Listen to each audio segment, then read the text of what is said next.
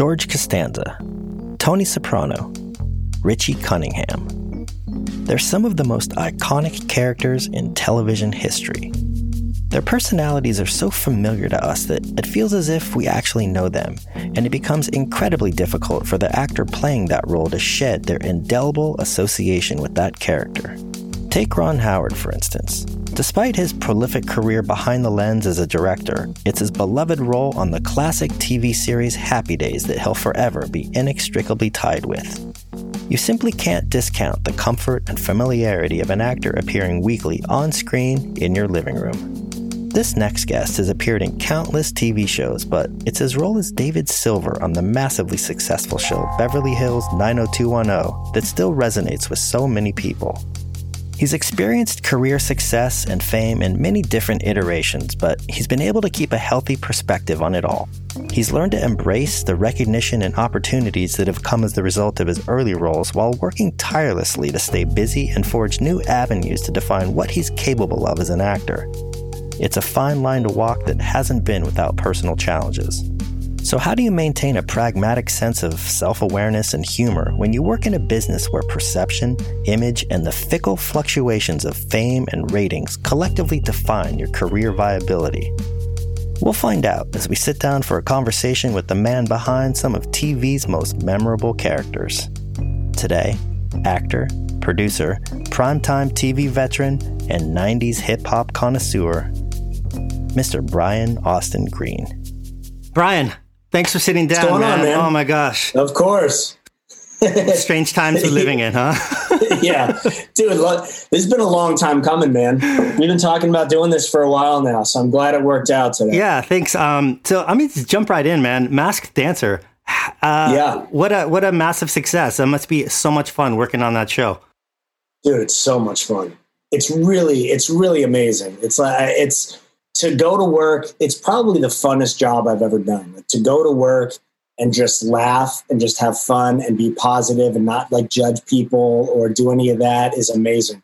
And make people, everyone that does the show has a great time doing it. So and it, it, it shows. A, it's a really cool thing. And I, yeah. I think I think some of the the reasons that it's gotten the traction that it has is it it, I think ironically, it really dropped at a perfect time in that it's just like, it's such a nice break from like the gravity and the stress of what's going on in the world right now. And it's like the yeah. show, it's not, it's not cynical. It doesn't have manufactured conflict like so much reality TV does. Right. There's no evil judge right. making fun of people. You know, it's just, it's broad, wholesome entertainment. And, you know, that's, there's nothing wrong yeah. with that. It's great, you know? I think it's I think it's a good uh, it's a good family show for right now too. Like you know, it's with people stuck at home, it gives people an opportunity to sit down like as a family and uh, and watch something and enjoy it together and and laugh and ha- have a good time and not uh, not take themselves too seriously. It's almost like Jeopardy, but for the family. Like it's you know most most parents like sit around together and they're like, oh, you know, I watched Jeopardy last night. I did so good, and it's like that's that's what everybody's doing with uh, Masked Singer and Dancer. It's great. Tell me about uh, what are some of the challenges of, of doing a show like that during COVID? I mean, I know it's it's such a hack observation, but I mean the, the irony of, of producing a show called The Masked Dancer during a pandemic. I mean, is, is the irony lost? is the irony lost on the producers, or did everyone has a good actually, sense of humor about when that? I when I did Masked Singer, I asked that. I was like, "Hey, so do I have to wear a mask over the costume? like, yeah. how does that work?" It's they're really conscious of what it is they're doing and the fact that uh, they have the opportunity to to make this show. Um, they're they're they're really conscious about they test every day on set. Uh, that there's social distancing. There's only a certain amount of people allowed on stage at once. It's uh, it's all a virtual audience. So, okay, that's what I was getting at. So it's all so the audience isn't there at all they have this uh, overlay that they do. It's sort of this like new technology thing that they're using. I guess it's a lot of what they use for like the Mandalorian and stuff like that. So they can they do really cool things. Like you'll see the front of the stage and it'll look like a building going down with streetlights and all sorts of stuff. They really they can add virtually anything to it and they sync it to the the cameras. So no matter where the cameras move, it, everything stays exactly the same, the same position. So it's great with the crowd the, the virtual crowd that they've got has a bunch of different things they can do. And then they've got tons of crowd shot from when they were doing singer and they were doing that uh, with an actual audience. So they sort of cut between the two. And then we, while we're on set, they have a lot of like laugh track and applause and stuff like that. So it feels just to, to help with the vibe. It must be a strange. Yeah, uh, it feels it feels like it's a room full of. You forget that there is no audience there because it sounds like it, and they laugh when you say something that's funny and like they really they they work with what you're doing. So it's super helpful. And so it sounds like they've been pretty pretty successful kind of replicating the workflow because you were a Masked Singer too. Like is it a yeah. wholly different experience in terms of you know during covid? I think it's not it's not a different experience i don't think for for making it. Um the show is just a much different different show uh, like i remember when i got the call from Masked Singer i'm not the most confident singer in the world. So I, I felt really emo- like really worried about doing that part of it. Like I was working with the vocal coach and I was like really stressing over having to sing and do all that and perform on stage. And it's weird when you're there and you're doing like, you know, you're working with the vocal coach, you're working with the music supervisor, you're you're doing sound checks and you're you're doing a vocal check on the microphone and where to place the microphone on the, you know, where your actual face is yeah. compared to where the costume face is. so it was all of these things that were like all these moving parts that really had to come together. A show like Dancer, I actually would have preferred because it's true anonymity. Like it, it's when you're in the costume, it's kind of like Halloween. It's like you you put on a costume and you just get to act a fool and you don't you don't worry about it at all. They, I mean, they were really, it's a really amazing thing that they have running there. Like they, even when I was doing Singer, you know, nobody knows that it's you uh, in the costume except for maybe four people, yeah. like a handful of people the executive producer, the vocal coach, the choreographer, the music composer. Otherwise, everybody calls you by your costume. So everybody called me Giraffe. That's amazing. For uh, for for the weeks that I was there, for when I was rehearsing, when I was doing everything and then they do the same thing now on uh, on Dancer. It, it's nobody knows who is in these costumes, and you know they don't have like live live feeds that even show during the unmasking process. So they clear out everybody from the stage. They're they really, do the unmasking. There's a lot at stake. They knows, really they they take yeah, good care. Nobody nobody knows who it is until the show airs. I was listening to an interview that you did. I thought it was so hilarious. I forgot the context, but you were maybe walking from your trailer to set, and uh, part of your your uh, sweatpant was pulled up so that your leg was exposed. Yeah. Like as if someone would be like, "I know those calves anywhere." You know, like, well, no. So so what it is? What it at first I was like, that seems like overkill. It's ridiculous. Like I have to cover every bit of skin, but their thought is like we don't want people to know whether you're a man or a woman, you're you're a white man or a black man, like or or you know you have dark skin or they don't want any, anyone, any little clue anyone on the yeah. on on the stages on the lot at all to have any clue who it could be and you'd be surprised like how much that narrows things down like as as a as a panelist now on Dancer and you're looking for clues and you're trying to figure out who somebody is, those little clues are super helpful. Wow. To know like, oh, okay, it's a it's a Hispanic woman, like judging by the color of her skin. Okay, well that narrows down the field of who I think it could be. You know, let me let me get rid of all the all the people that I know it's not and then it narrows the field a lot. And and how did you end up on that show? Is that a product of? Uh, does that speak to having a terrific agent? Do you have? Is that because of an existing relationship with Fox? Did you campaign for it? Like, h- how did that happen? I just got super lucky. I had done. I did Singer, and the week they were editing my reveal episode, they were putting together names for panelists for this Masked Dancer show. So it honestly, for me, it was like right place at the right time. They happened to be editing my episode, and they liked they liked my reveal and they liked my rapport with everybody. So they were like, okay, let's you know, let's just uh, uh, let's let's talk to him. And I remember I remember my my manager had had reached out to me at one point, and she was like, hey, so Fox they, they want to have a Zoom call with you in an hour.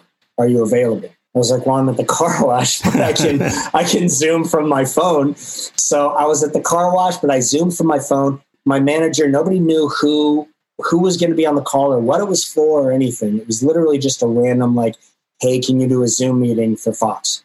So I get on and uh, it's the the two executive producers and and the people from Fox, the the two executive producers of Singer, and I knew right away. I was like, oh, that's I had heard about Dancer before then, and so when they talked to me about it, I was I didn't want to like show all my cards. I want to have a bit of a poker face, you know, sort of yeah. like when you're at a car lot, like you're not supposed to act too excited yeah, yeah. about a car. You're like, oh, I got to think about it. Yeah. sounds like an interesting idea. Let me run it past my people, and we'll see. You know, so I played, I played that for a little while, but uh, it just sounded really cool, and I was, I was super honored that they would, that they would ask me. I remember when I was doing Singer, and I got to the unveil part and I was I finally got a chance to talk to the panelists because you know you spend weeks not being able to talk like you're you're just doing hand gestures and things to keep this costume alive but you can't speak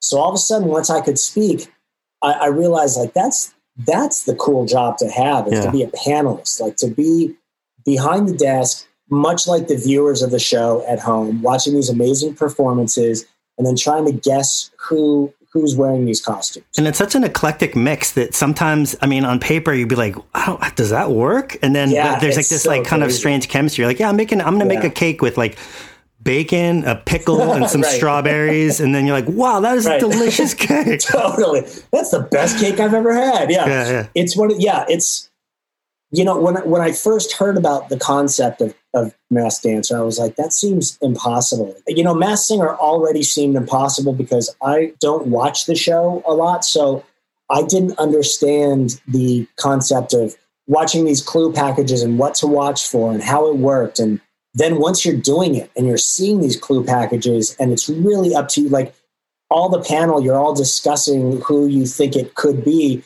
you start seeing clue packages and things in a different way. So, like, all of a sudden, I'm paying attention to the way somebody walks. And if they walk like they're older, they're younger. When they dance, do they dance like somebody that's a trained dancer? Or do they, do they dance like somebody that's an entertainer, but not much of a dancer at all?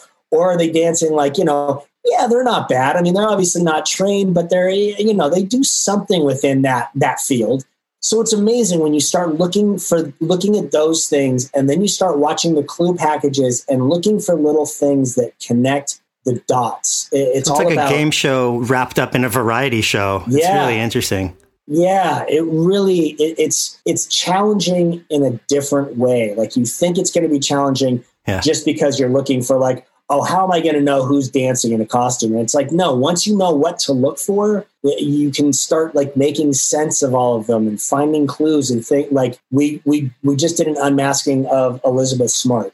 And I remember the first the first week that they had showed she was the moth on the show, Miss Moth. And the first week when they showed her clue package, a lot of the clues really led to Monica Lewinsky, and that's what Paul and I had talked about because it was a scandal and you know she there was a blue dress in the clue package. There, there were all these things that sort of like she was thrust into the spotlight and all of it and so that our, our minds went there. But then as i sat at home after that and thought about that clue package i noticed little things like they didn't show the white house in the clue package. They showed the capitol building in the clue package. So automatically I was like, okay, well, it's it's a scandal, but not a scandal that took place in the White House. And Monica Lewinsky. That's quite a quite an unravel. Yeah. Yeah. Monica Lewinsky's took place in the White House. When you start realizing like they could have shown the White House if they wanted to, but they didn't. Like they yeah. they didn't on purpose. So that's something to watch. Then the later clues were like they showed her thinking and they showed all of these like math problems going past her, meaning she was smart and then they showed Queen Elizabeth at one point. So you find, you know, there's all these little clues that her initials, EAS, like Elizabeth yeah. Ann Smart, like you start noticing all these little things and you start going, oh, that, okay, you know, the, the dates hanging on a line. At first, I was like, why are dates hanging on a clothesline? That doesn't make any sense. And then you start realizing, like, you start picking it apart and you realize, like, oh, the show Dateline when uh, when Bill Nye, the science guy, was on, they they showed a clue at one point, and it was creamed corn or something like that. But the C O R and the L in the second word were yellow, so they were highlighted. So what it meant was Cornell. Like it's somebody from Cornell. It has nothing to do with the name that you see there. So it's it's all about figuring out what to look and for. some red And red once you- herrings along the way yeah, too. once you once you start once you start figuring out how how they make these clue packages and what their thought process is behind it, then it's a much different situation. It's fun. It's a lot of fun. That must be so much fun to work on, man. Yeah, I've never I've never been one for like who done it's and, and and playing the game like Clue and all those things. Like that's just never been my my strong suit. I didn't think until doing this. Like now it's really fun. I'm really into it. Yeah. Well, I'll switch gears for a second. You, it seems like you you kind of had success in this industry at a really interesting time in your life, and I know you've been acting since you were a kid, but you didn't really blow up as like a kid actor per se. I mean, I know we've seen how how that plays out with so many people. Yeah. Um, and you know, even though the show 90210 has had this complete life and it, it's had a full circle of like pop culture relevancy. It's been rebooted. There's like this nostalgia associated with it. Even though the show itself is so old you're still young enough. You're like you're good looking and you're in good shape and you're still you're still relevant enough to be not just that guy who was on that show back when or whatever. Um but you know for better or worse the character david silver so many people like just love and really i think are going to always associate that character with you. And I'm, I'm curious what are some of your challenges? Was that was that show an albatross around your neck for a while, like having to kind of pivot and, and reinvent yourself, or were you just wholly grateful to have had the experience to get to be a part of that? Um, both. When the show first ended, I remember, you know, as an actor, you're like, okay, let me re, you know, everybody knows me as this character, so let me reinvent myself and like not use my middle name and Yeah. like all these. You, you start, you know, change my haircut. Like you start thinking of all these things to do, and then you realize the the more you work on. I mean, I was lucky enough to work pretty consistently since the show the more things I worked on that people enjoyed, that's what distanced me from the show. It wasn't so much myself. It wasn't my name. It wasn't my haircut. It wasn't any of that stuff. What you start doing is you start becoming the guy from 90210 that was also on Sarah Connor Chronicles and Desperate Housewives and The Wedding Band. And like you start finding all of the, you know, you, you start creating this body of work, and then people stop associating you just from the one thing so much. Like one of the one of the people that I that I really connected to just as an example for myself, not necessarily because it was an example of the career that I wanted, but I remember thinking like Arnold Schwarzenegger, that name was much bigger than the projects that he had done. And that was because he had done a ton of things. Like at first, when he was just Conan the Barbarian, everyone was like, "Oh, the guy who played Conan the Barbarian," and then it was like, you know, the Terminator, and then and then Predator, and then Kindergarten Cop, and all these like he he just started expanding his body of work until he got to the point where his name was much more famous than the projects that he was working on because he had done so many projects like it was his name was associated with things And it slowly starts to almost like erode the memory of like that typecast from the original project. Well, it, it just starts to it starts to give people more memories. Like if you only have a memory of somebody being a bully in school and picking on you in kindergarten, that's the only memory you have until you also have a memory of them from fifth grade and they were really cool and they stuck up for you. And then in, you know, in, in high school when they were on the football team, but they like always had those those become the the memories. You know, that becomes the body of it all. So it's not he's not just you can laugh and go, Oh, I remember when you were a bully in, in you know, in kindergarten. Like there was there was a guy who who I worked with who did sound on anger management, the show that I did, and he was he used to bully me in like kindergarten Really? in school. Yeah. And and so that was the only memory I had out of him. I like I went to school with him for kindergarten, first grade, second grade, third grade. He just always picked on me.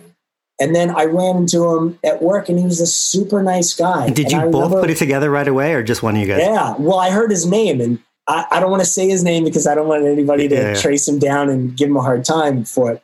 But uh, as soon as I heard his name, I was like, uh, one of those names like that, you know, when you when you learn it, when like I still remember my parents' home phone. Yeah. Like there's you know, there's those things. There's those things just that are like always going to be there. they're programmed in your mind and it's like you i use them for you know half of my life so this guy was like that, but then he ended up being the nicest guy. And we joked about the fact that he used to like pick on me and he was the bully, you know, he was my bully in school. Like we we laughed about it because he wasn't still a bully. He wasn't still that guy.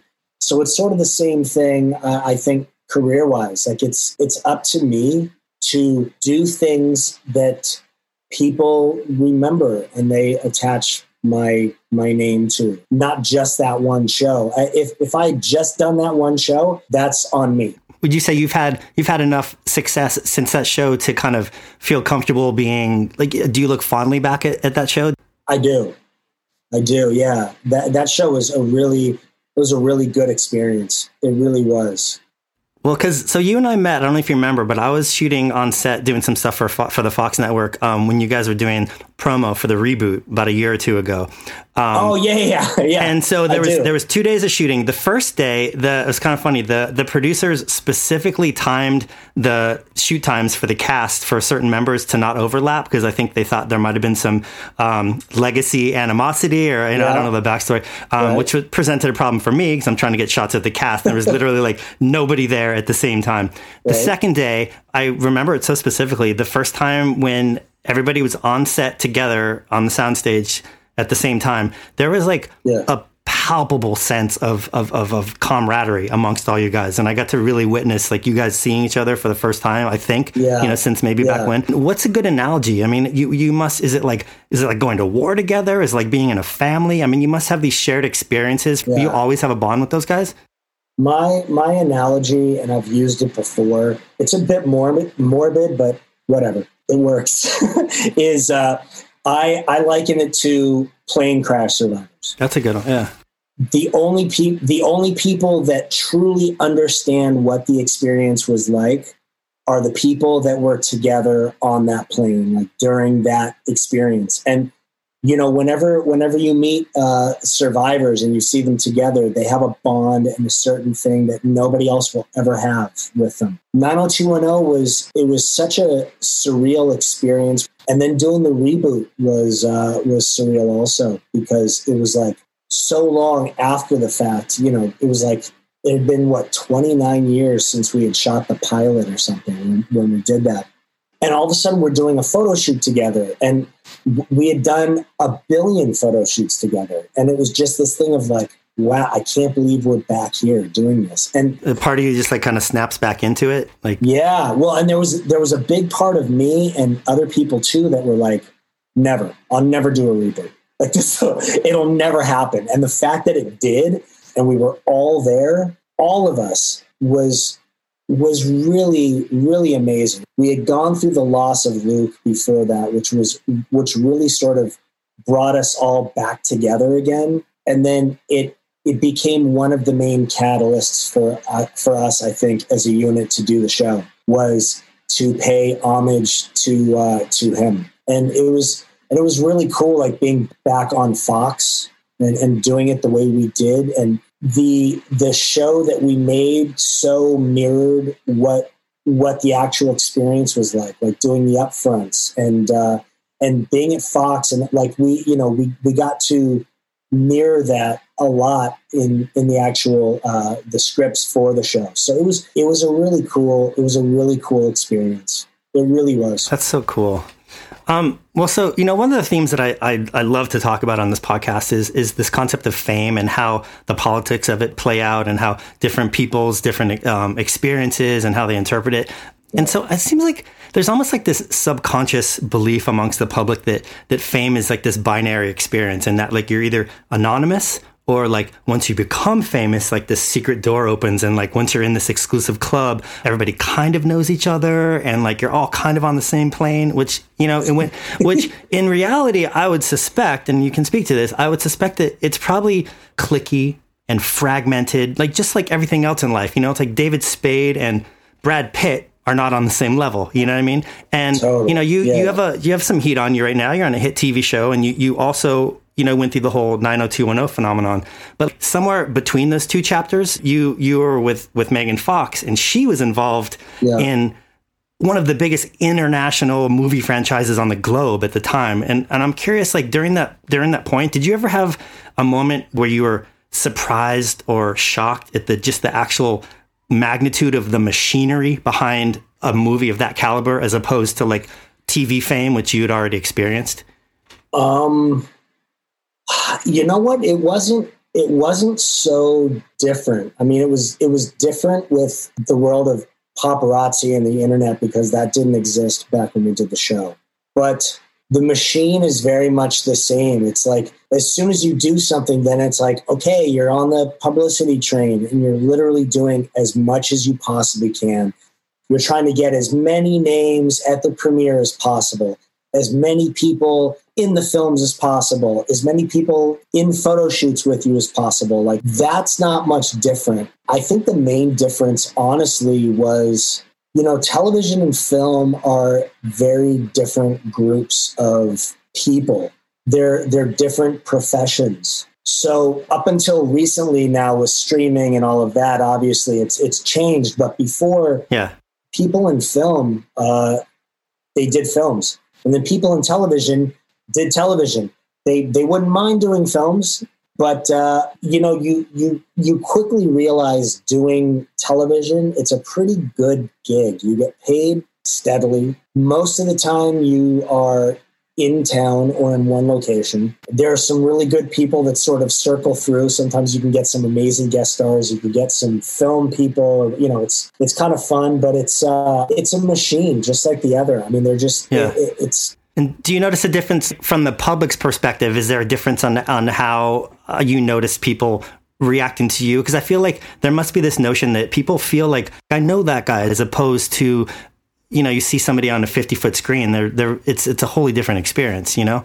I think I think the main difference too is that um, for the most part, television is free compared to going and buying a ticket and sitting down with your family and actually taking time out of your weekend or your life to go see a movie. It's active, and and yeah. you know, and and and you have to support it. So it, it's all about how many tickets it sold, and that's not that's not how TV works. Like we're you know we're we're in the ratings game, but like when you're on network television, when you're doing something like Dancer, it's free. Yeah. So it's really just about like you know, hey, just making it as entertaining as possible for people and hoping that people tune into it. I think that's the main difference between the two is you start, you know, in film, it's all about who the box office draws are, um, who those people are. And it's a very it's a small club. It, that's a very uh, small window. Yeah. There, there, there's a very small group of people that consistently can bring people into the theater. So after getting to experience what you what you experienced in 90210 and then all the subsequent things that you've done since then, you know, getting to see international movie fame with Megan, like what what are some of the biggest misconceptions that you would think that that people would think about being famous? And because you know, it's so easy. I think that there's so many unhappy people in this country right now. There seems to be this notion that like if the world loved me then I would love myself too. And, you know, we all know that that probably isn't the way it pans out. But I mean, what, what are some of the biggest misconceptions that you've, you've experienced? That, that fame is exciting. I mean, fame is, fame is a very fickle thing. Like people love you and then hate you sometimes within the same day. You would think like, oh, you know, if, if I was famous and everybody loved me, it would change it would change things but then it's like the stress that comes with that. Like that's that becomes something that you have to maintain. So it's like yeah. uh, you know it's like being in high school being in the popular group in high school and never growing out of it. Like it just snowballing and continuing. And it's something that a lot of people have to stay on top of. Like i figured out my my fame is much more connected with just being myself and for some odd reason people like it so I've sort of gotten rid of the the stress side of it. Like I don't. You're saying it's not it's not as image based. You are your image, and thankfully people people want a piece of that. I'm my image, but but a lot of people aren't. I mean, a lot of people a lot of people are worried about that outward appearance, and and they've they've built their career based on that. So there's there's an upkeep to that. There's you know there's there's skin and hair and all and makeup and all these things that if if they're not perfect all the time and somebody sees that there are possible flaws, hmm. then they could beat you up for them. And then it's like, okay, well, how much, you know, how many fans is that going to cost me if I'm Yeah. known as the perfect person and then all of a sudden I'm not perfect? So it becomes this, it becomes really, I see it, I've seen it eat at people and become really stressful. A lot of money is spent Oh, I can imagine. maintaining an appearance that to the outside public they would assume is just your daily appearance. like So I think the first time I ever heard this term, um, the comedian Jay Mohr was referring to himself, and he, I love he, he he's great. He said he considers himself a member of the show business middle class, and I thought that was such, such a great apt way of of kind of identifying where he sees himself in the kind of celebrity echelon. yeah. And it, it seems like uh, for a while, I think you changed it, but for a while, your your Instagram handle was "Aren't you that guy?" yeah. I thought that was so great. I think it really speaks to your your healthy sense of, of self awareness and your sense of humor about you know where you kind of fit Yeah. into this very strange industry that you that you see yourself a part Yeah. of. Um, and I, it seems like. I mean, correct me if I'm wrong. It seems like your your level of success and fame had probably afforded you a really nice lifestyle, not just financially, but in a mental health sense. Like, because you seem like a very nice guy who likes to just talk to people and be personable, and you seem like you've been able to actually just have somewhat of a normal life without some of the trappings of being the celebrity that can't go outside without being like, harassed by people. I mean, uh, is that a fair statement? Yeah, no, it is for sure. Um, I, I think my parents really instilled in me um, a good set of morals when I was younger. So even at even at the points like when when we were doing 90210 and it was crazy successful and I was making a ton of money and doing all of that, I still had a sense of not necessarily luck because I don't believe in luck, but there was there's always been a part of me that was kind of like didn't completely believe it and didn't understand it. Up until a few years ago, I felt like I don't I don't understand why I've been given this platform and why people care what I have to say and what uh, like I don't I don't understand this. This doesn't make any sense uh, because it's I don't feel like I'm any more special than than anyone else. I mean, I you know I've I've made money acting like that's that's the career that I chose at a young age, and it's been really good to me.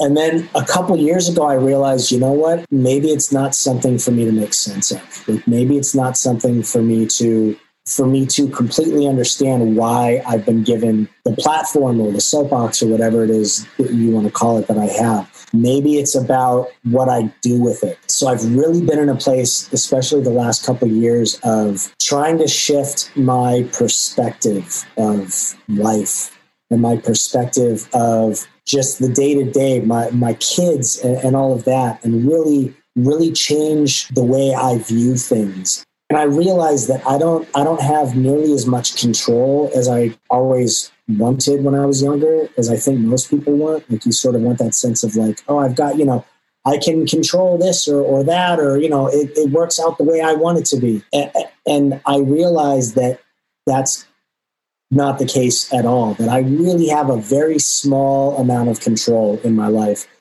The only thing I truthfully have control over is who I choose to be while living life, like while being the person that I am. How I choose to control the platform that I've been given, the soapbox that I have. How I choose to deal with things emotionally.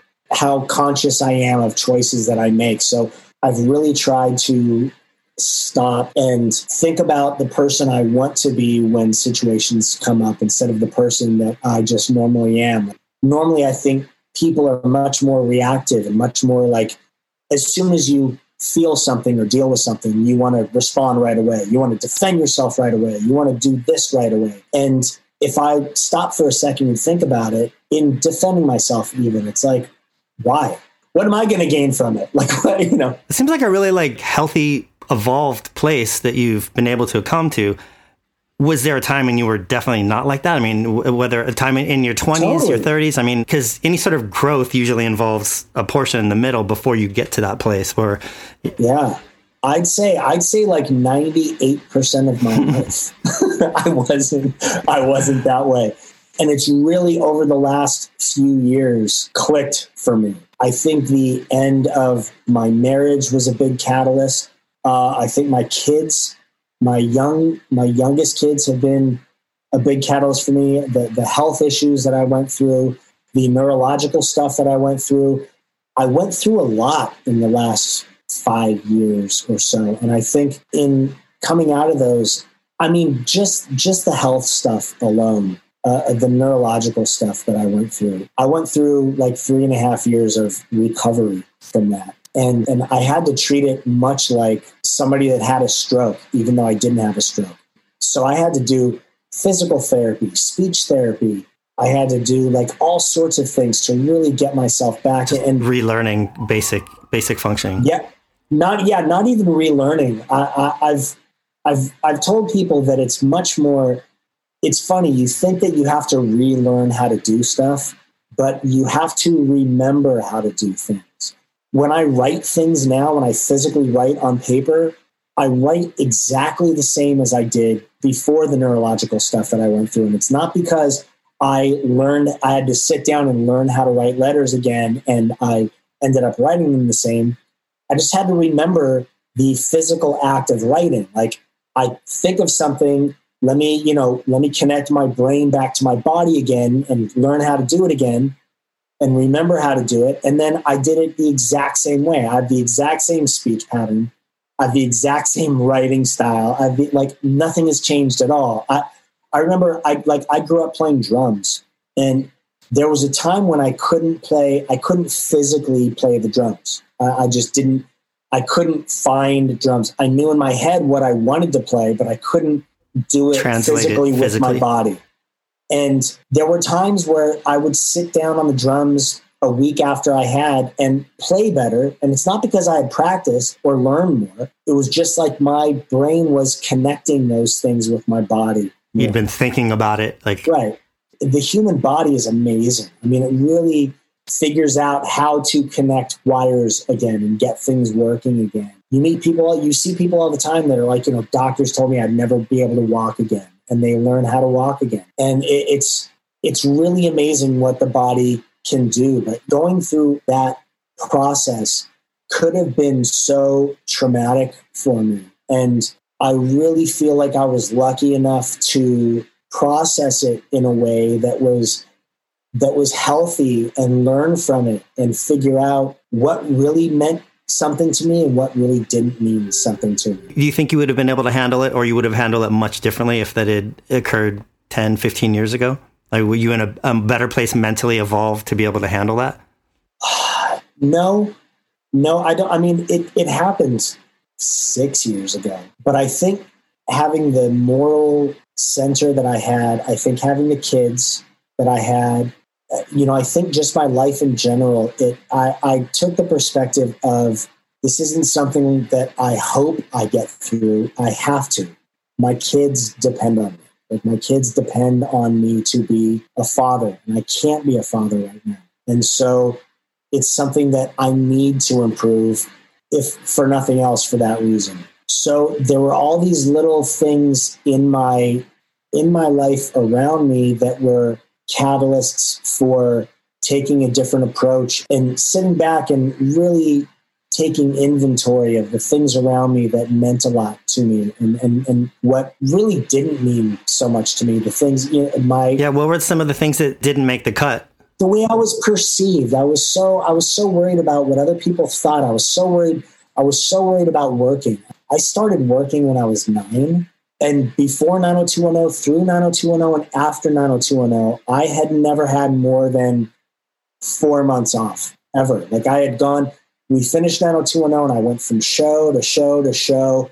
I mean, I did if people go on my IMDb page, like from 90210 on, 90210 on, I was on tons of things. I, I did probably seven or eight shows, like regular series. I did like two two seasons plus of shows. Aside from all these guest things and things that I had done. So it was just like I was just working nonstop.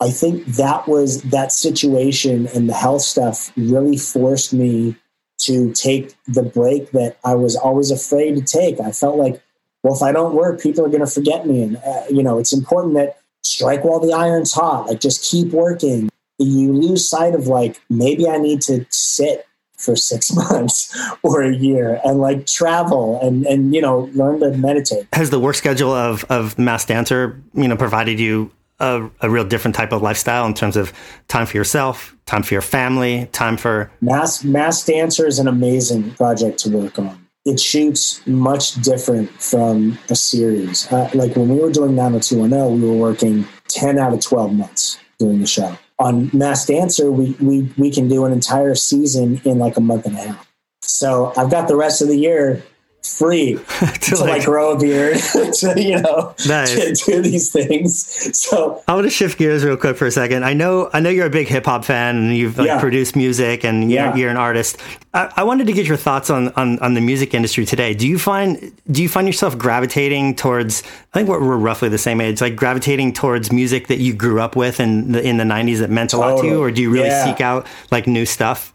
Oh, I'm super nostalgic right now. Like I am, I'm listening to nothing but 90s hip hop. I think because that was the time period in my life that was the easiest. It was the most fun. Like I had no, I, I didn't really have any responsibility. Yeah. I, I, didn't have any anyone to really answer to. Like yeah. I just, you know, I would go out all the time and I would I was really into dancing and it was it was just like it was so fun for me. And I enjoy it now because it connects me back to that really fun feeling that I had in that that real fun time period, uh, which which is good for me now because otherwise life is so so serious. I have so many responsibilities. Like I have four kids that call me dad and mean it. Like that, you know, I'm their father so it's a it's a much different world than it was then. And it's weird. I'm always so like reticent to refer to anything as like the golden era of, you know, the golden like is it totally. is it just coincidence that we happen to be the right age and the music was that good or are we just like falsely nostalgic about something? Because uh, let me put in perspective. So I watched um have you seen the, the Tekashi Six Nine documentary on Hulu by any chance?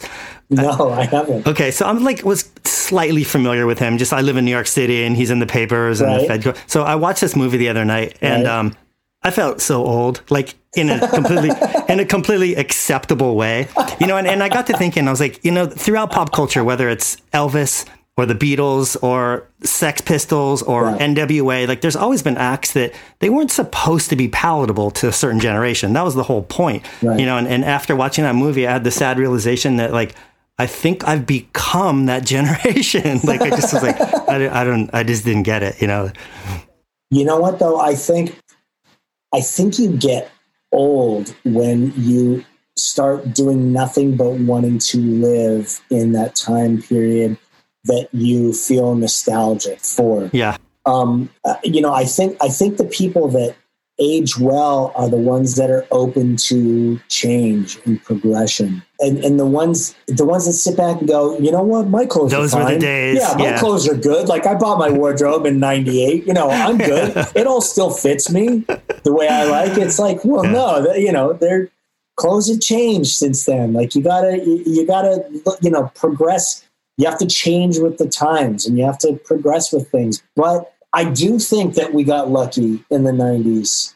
You know, I think I think music is a bit cyclical. So now we're sort of in this period where I don't want to judge music necessarily because I'm sure there are tons of amazing artists and people that are doing amazing things right now. But it, it feels like you go through a period of music really experimented and tried a lot of stuff. And now it's in a period of like what worked before. Let's let's just make that work again. And then I, I have a feeling then people will it'll grow again. I, I think it just sort of goes that way. And that sort of happens within all industries, within movies, within television. Like there's all these remakes and these reboots of things that did well. It's like you you start seeing the old things come back around again because people are like, you know, they don't make them like that anymore. And it's like, well, yeah. they, you know, they don't, they're not making them like, then go do it. Yeah. They're not yeah. making them anymore like that right now. But in 10 years, films like Jaws and these things that like really change the way things were done will come back. It'll be interesting to see how the Trump era and the year of COVID like has an effect on music. It's just it's such a strange time to be living in right now. Yeah, I think it's been a curse, but I think there's I definitely think there's a silver lining to it. Uh, you know, just just socially. I was talking to somebody else about it. I think it's interesting. I, I really like if you look back on it before COVID, before masks, people didn't look each other in the eye, in the eyes so much. And the eyes are the windows to the soul. And masks have forced you to do that. That's all we that's all we have. Yeah. yeah. That's the only thing you can look at. All the rest is covered. So you you now recognize and see people from their eyes. And it's a whole different connection. And so I'm hoping that at the point when we don't have to wear masks as the way we are now, as religiously as we should be wearing masks, that we don't lose that. I, I hope that people um, take a lesson from people it. Yeah. really find the importance of that connection and they go you know what that's that was a valuable thing that came out of that oh this whole covid thing i just feel you know what it feels like to me it feels like it feels like a TV show that's just been on too long. Right. Like, oh, this COVID show has really jumped the shark. like, like all the original cast members are gone. You know, like totally. Trump's gone. Yeah, yeah. They recast Biden like he's Darrin on Bewitched. you know, right. Like, oh. Right. Yeah. Yeah. It's definitely not fun anymore. Like now, it's it's it's God. It's gotten to the point now where it's like, okay, like you know, what's what's next? like, like I don't care. I don't care what it is so much as I just need something different. I want something new to happen. Yeah. We we always like to end the podcast with um, giving the guests an opportunity to plug something that may not be getting enough attention, whether it's like a book or a movie or an artist or like a cause. Um, is there anything you want to plug and kind of give some shine to before we leave? I really feel like 2021, I've I felt a shift with people. I felt a shift in people being much less judgmental of each other and much more open to change and feeling connection again and feeling love again and and and, and connecting with people and above all like i would i i just hope that people continue to do that i think that's a really cool thing that that is starting this year. I feel much more like people are people are looking to reach out and feel and and and sympathize with people and connect with people in a way that they haven't in a while. And and, and so I think we need to continue on that path. I, I feel like 2021 is sort of 2020 was so obviously insane you know, on that being on that whole train of like build back better, what the administration is, what, what, their slogan was. I get that. I understand that. It's like you know what? Let's let's do that in society as well. Let's continue With a sense of civility and love and compassion. Yeah, let's continue to connect with people and and and reach out to people that we wouldn't normally reach out to. It's amazing. Uh, I've found like even with social media and my Instagram thing you know, I, I feel like we people don't really listen to each other so much anymore. People they claim to hear everyone, but they're not really listening. And and it's not until you really listen you realize like we're not so different. We're not so different. 2020 has sucked for everyone.